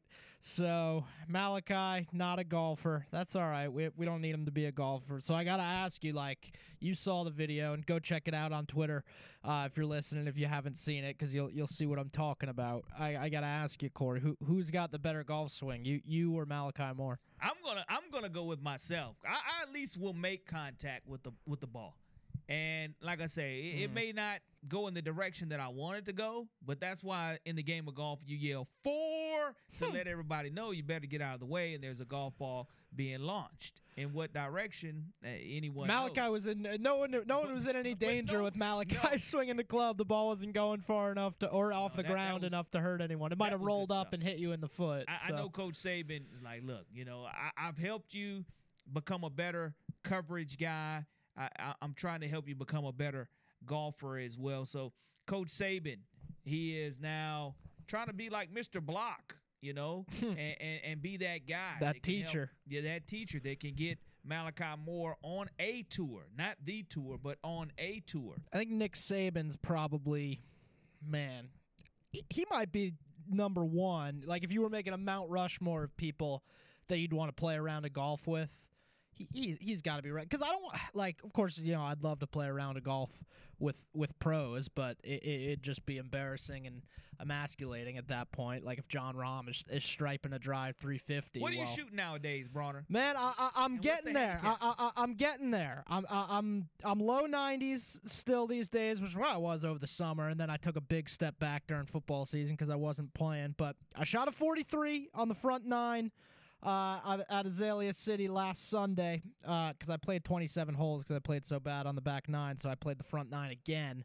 Uh, so 43 was a new career low on nine holes. So one of these days, it's coming. I'm breaking 90 soon. It- Well, well, it's you're coming. not doing like Aaron Rodgers does when when he's at camp for the Jets and OTAs. He tweaked his calf, so Mm. you didn't you don't tweak any calf muscles when you're swinging the clubs. No, not not to this point, but I, I do walk, so you know my legs after 27 holes kind of felt like they were about to fall off. Little Jello there, Yeah. and, and and another interesting story that has been breaking today. We we've talked about Ja Morant and his ill-advised decisions that he's made in regards to to to the gun, but today. Ja Morant, the police had to issue a welfare check for his cryptic post that he was making on Yeah. social media. And it's one of those Ja Morant is just fine, but he was telling his mom he loves her, telling his pops goodbye, telling his daughter he loved her, and apparently he was just getting ready to take an exodus from social media for a while. But people were really concerned about one Ja Morant. It wasn't good. It, it was it was very strange and, and concerning to see. You know, he had a whole Instagram story of very cryptic, concerning posts, and you know there was a welfare check, and he's fine, and you know it's all well and good, and you, you hope for that. But man, uh, yeah, he's, he, he doesn't seem to be in a good place, which you understand why. So No, I, I think that getting off social media is his best answer. And, Yeah. and if he's got his homeboys who are his partners, he's got to tell them, look, you, you know I'm not on social media, so don't even dare pick up a phone and, and go live or be on Facebook around me. None of that. Don't put yourself in that situation. And that's exactly where he is at this point in time. And if he decides to remove himself from social media, eh, obviously that's the best thing for him to do is to just totally be gone off of social media. Yeah, social media. You know, we we're, you're talking, to, you're listening to two guys who spend most of their day on Twitter, so you pot calling the kettle black. But it's kind of the the worst thing for your mental health. So, uh, you know, there's it's, never going to be a bad thing to get off of social media and just get out of that world for a while. Well, Ja Morant, the welfare check was done. All is well with him as far as the reason they did the welfare check is because of the messages that he did have. But glad to see that Ja is okay and hopefully with his removal of social media, he can concentrate on himself and and just become better in a better mental state and focus on the game that's going to make him millions and millions of more dollars. The final drive on WNSP 105.5, top of the hour, scheduled to have Dameyune Craig, one of Blunt High School's finest. Of course, made his time at Auburn and is now the Texas A&M wide receivers coach. Scheduled to join us next here on WNSP 105.5.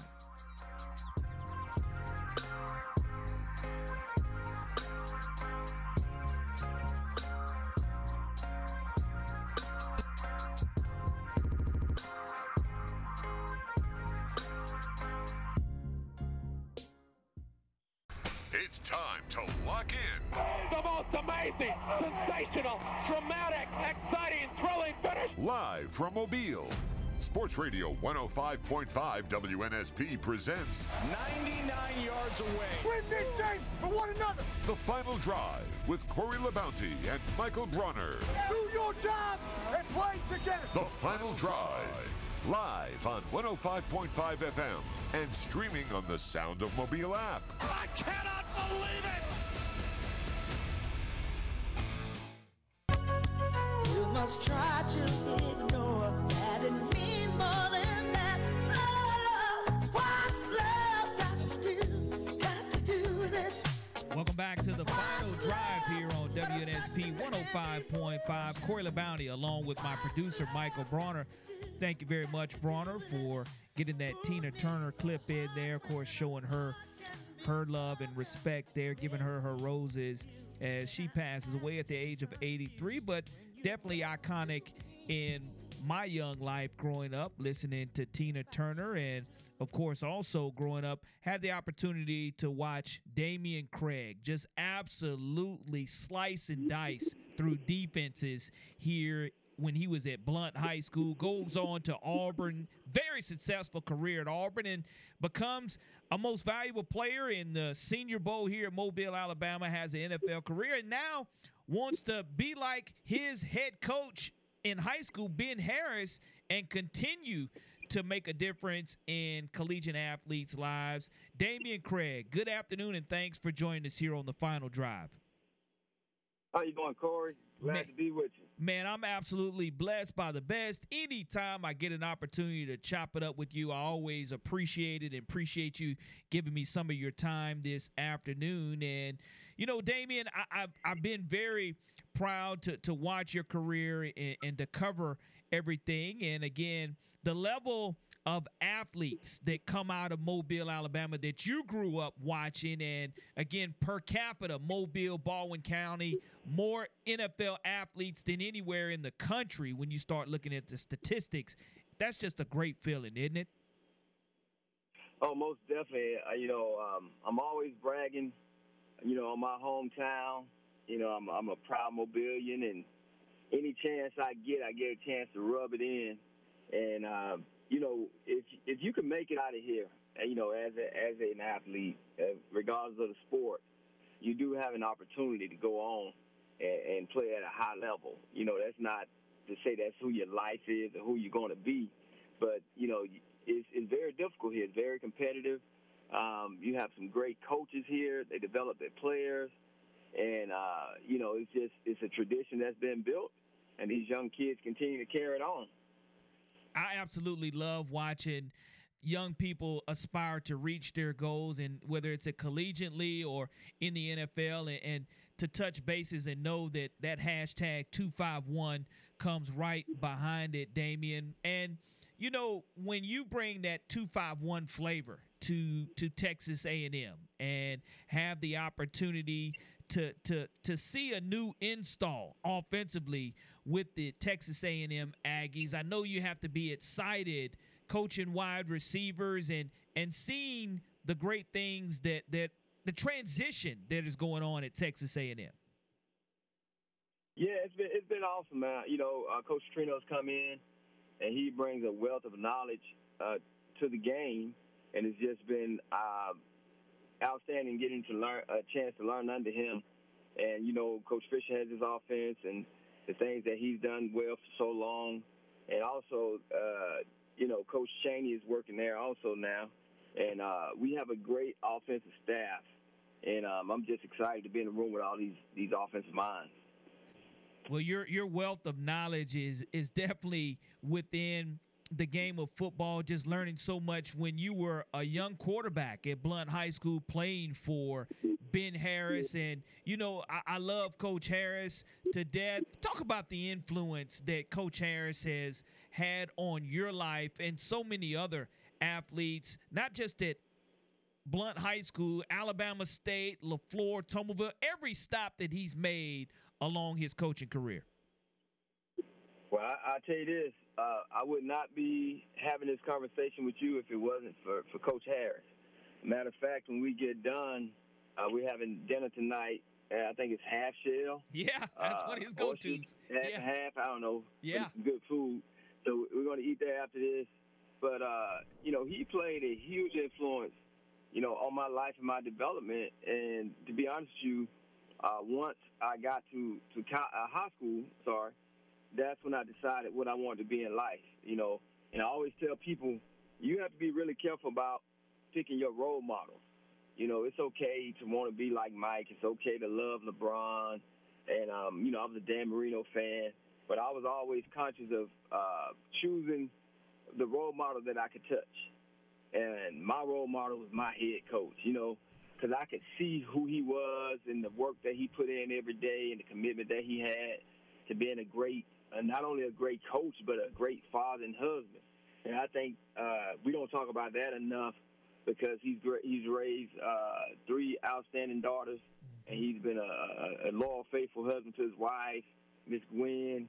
And you know, he was just somebody that you know I aspire to to be like. And I, I tell people this: if I can live to be a hundred and 50 years old, I wouldn't come close to being what Coach Harris is. And I'm telling you, he laid a, a, a foundation. He set a standard uh, to his players that we could never touch. And, and if you can become a, a quarter of a percent of what he was, um, you would be successful in life. So that was the goal. And, you know, that's why I'm talking to you now. Talking to Dameyune Craig, former Auburn quarterback, current Texas A&M assistant. Dameyune, I, I'm curious to hear your thoughts on this. Obviously, you work under Jimbo Fisher and Bobby Petrino, another coach with a ton of experience, is, is brought in to run the offense this year. I'm, I'm curious how the new offensive install is going and exactly what your role in the system is going to be. Oh, it's, it's it's basically you know the same. Coaches running the system, and uh, Coach Petrino's coming in and and adding to uh, his the system based off you know his experience and his knowledge. And you know, I'll be coaching receivers uh, this season. You know, last year I was moved to quarterbacks. I've been there going on six years. Uh, four years as a receiver coach. Last year I was coaching the quarterbacks, and Coach Trino came in. He's now coaching the quarterbacks, and he's moving back to receivers. Um, so, like I said, it's been it's been awesome because you have uh, more uh, knowledge added to the table and you know he's always had success wherever he's been. Uh, he's known as an offensive mind. He's bringing bringing NFL uh, experience also to the table, and he, and he also has SEC experience. So it's, it's it's been awesome. It's been outstanding so far. Dameyune, how hard is it when you look at the SEC competition? Iron sharpens iron. So every day, you know, whether it's ones versus ones or ones versus twos, you're, you're just an ankle or a quick injury away from getting that call at quarterback. And I know, you know, you haven't played that position, knowing that when you're sitting there as a backup quarterback, how important it is to be ready, especially in the SEC. But just keeping guys healthy for physically and mentally how important that is for your room as far as the quarterbacks are concerned at A&M and just playing the quarterback position in general? I think it's very difficult. Um, you know, only only one guy get to play that position, and you know, me myself. Once I started playing it, I became a starter, and that's what I knew. Um, and once I transitioned to, to college, I was back up behind Stan and Patrick Nix, Stan White and Patrick Nix. And I never forget uh, my first scrimmage. We had a play where we call waggle right, and I was fake faking the power, and I would roll to my right and pull back in the flat. Fullback was wide open. I kept the ball and I ran a 65-yard touchdown. Matter of fact, I cut across the field. My very first scrimmage, and I come trotting back, and uh, Coach Fisher asked me. He said, "What are you doing?" I was like, I just ran a touchdown. He said, well, The guy was open in the flat. Why didn't you throw it to him?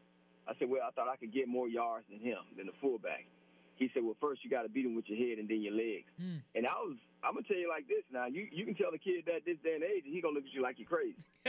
like I just scored a 65 yard touchdown, but we were, I was always looking at the big picture. I was it was instilled in me about being a team player and what's the ultimate goal.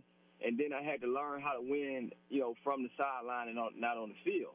And so it's a it's a tough transition, and it also helped me in the pros. I was I was a career backup, but I was always prepared. And when my time came, I was able to have success. You know, you had to make the team every year. You know, free agent. You got veteran quarterbacks. I had to go out and beat guys that been in the league ten years, and I did it for four years straight until I had an injury. But I think that preparation helped me because you never know when it come in handy. And last year we went through three quarterbacks, and uh, the final quarterback was a true freshman. And before the season started, didn't win the job. He got in the tank. And I told him, I said, when, when I turn around, I want to bump into you. And he was like, "What do you mean, coach?" I said, "We're going to learn on the job. I'm going to teach you how how to prepare." And his his first start uh, against Ole Miss, he threw for 351 yards and four touchdowns.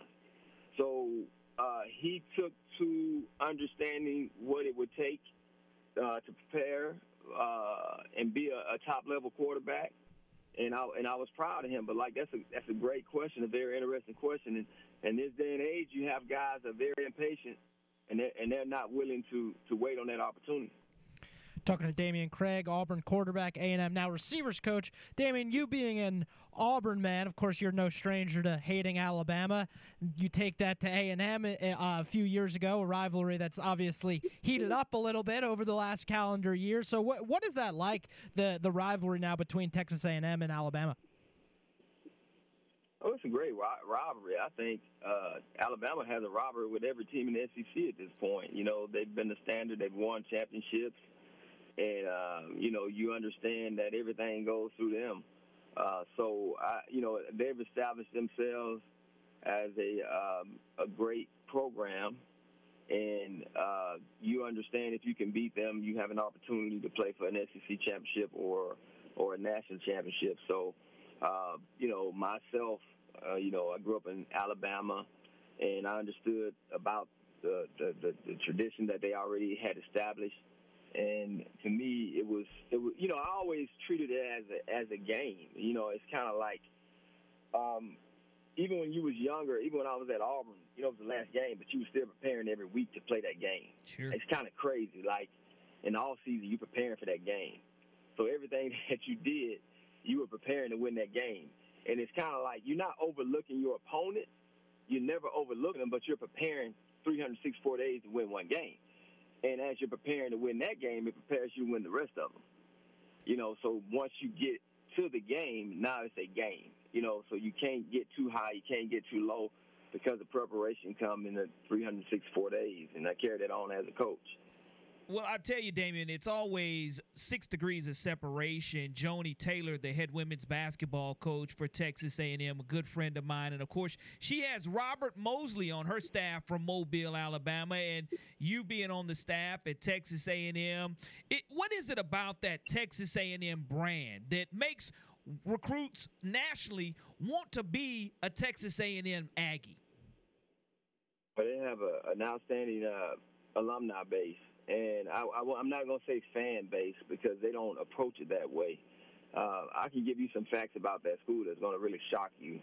Um, they have the largest alumni base in the SEC, over 500,000, and uh, they take pride in what they call it's called the Aggie Network, and it's it's a system that's in place not only for the athletes but for the for the alumni. You know, so they they believe in uh, taking care of each other. The average starting salary, if you get a degree from Texas A&M, is about eighty-four thousand dollars, and uh, seventy-one percent of the alumni stay within 250 miles of College Station. So there's something special there that they believe in. They they they preach it, they talk it, and they walk it. And once I had a uh, good understanding of, you know, this tradition, you know, I always wanted my son, I'm not to lie, I wanted my son to attend Auburn. That's where I met my wife. And I bought a, a duplex, and everything was set up. I didn't know what my future would be, but it, long story short, he decided that he didn't want to attend Auburn. He said, "It's your mama's school, not mine." I was like, "Okay, all right, where where do you want to go to school?" You know, so he was going to go to Florida State. Once I got to uh, Texas A&M, I learned about this tradition and the economy of Texas, and I kind of brought him up. And I said, "You need to take a look at this. You know, you know, let's talk about your life once you graduate." And he decided to go in A&M, and he graduated. Now he's at uh, Southern Cal in, in, in grad school there in acting school. But that was a catapult him to get his career started because it's a ton of opportunities there. So I know it sounds like a recruiting pitch, but it's it is what it is. So you ask the question, it's, it's a lot of positive things outside of football that that place has to offer.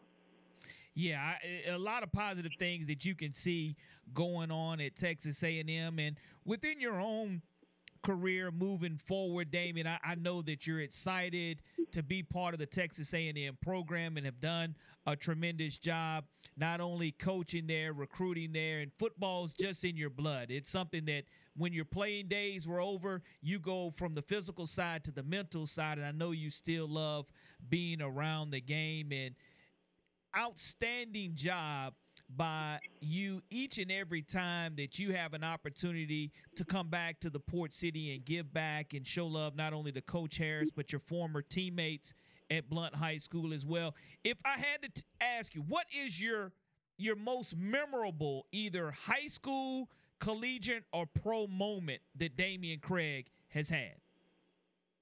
Ooh man you talking about okay a uh, long span big span school, yep man, high school was was, was beating Vigor on Halloween night. Uh, Coach Harris' dad died that week, and I think we we had never we hadn't beat him in twenty some years, and it was our senior year. We ended up beating them seven to zero. They were number one in six A. We were number two in five A, and we beat them at Ladd Stadium. Uh, college, I would say, uh, man, okay, I'm breaking uh, the record with you know the individual deal, but I was I'm still an all-time single season passing leader. I was first quarterback to throw for 3,000 yards at any major university in the state of Alabama. You know, I'm always known for the people think anyway. Uh, well, he ran the ball all the time. I'm still all-time leading passer single season, which is over 3,500 yards, and only two quarterbacks in history of Auburn throwing for 3,000 yards. Me and Jarrett Stidham. And then the NFL, I threw for 611 yards in a game in my helmet and jersey in the NFL Hall of Fame in Canton, Ohio.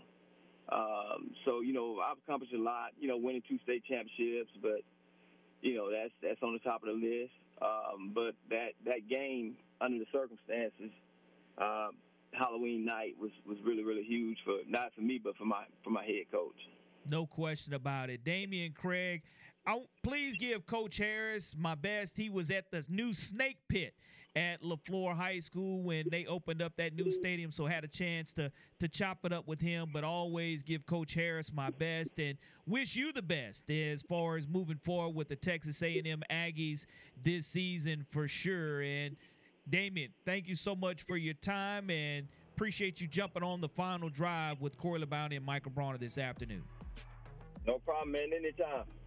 Dameyune Craig, one of the true legends of Mobile, Alabama, and the Prichard game with with Blount and Vigor, that rivalry that's second to none in all of high school football. We'll put the finishing touches here on the final drive, and we'll get ready to throw it deep with Michael Bronner and all the NFL talk that he has coming up at the top of the hour as well.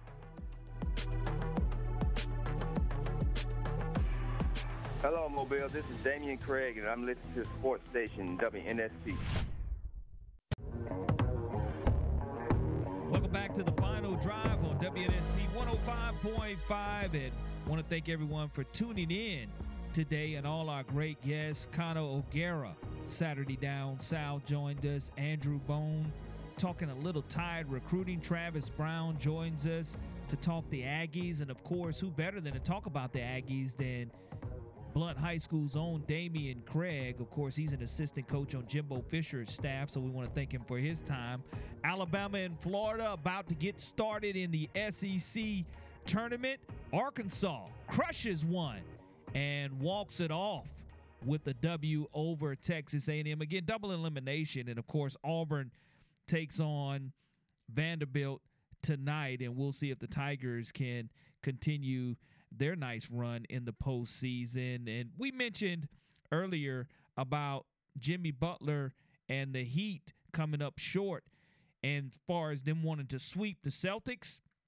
So tomorrow we'll have plenty to to plan to see when they go back to Boston, whether it'll be a six game or whether it will end in five. And of course, don't forget to go to www.votenappies.com.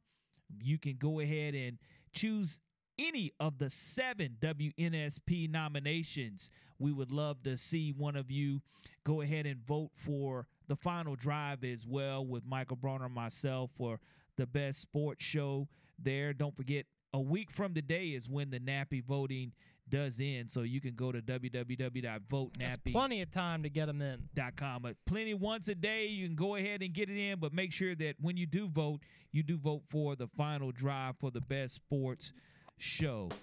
Been a pleasure. You're getting ready to go deep, Michael Bronner. So if you don't have an opportunity to check that out, make sure you do.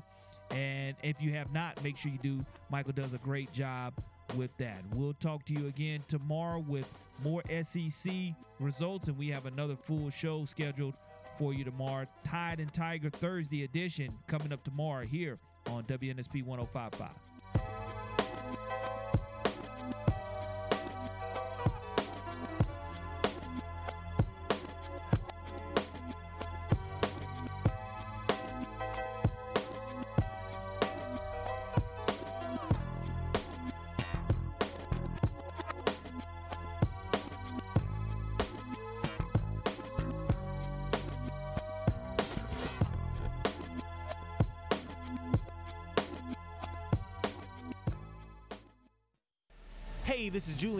McClurkin with the world famous Harlem Globetrotters, and my favorite station is WNSP Sports Radio 105.5 FM.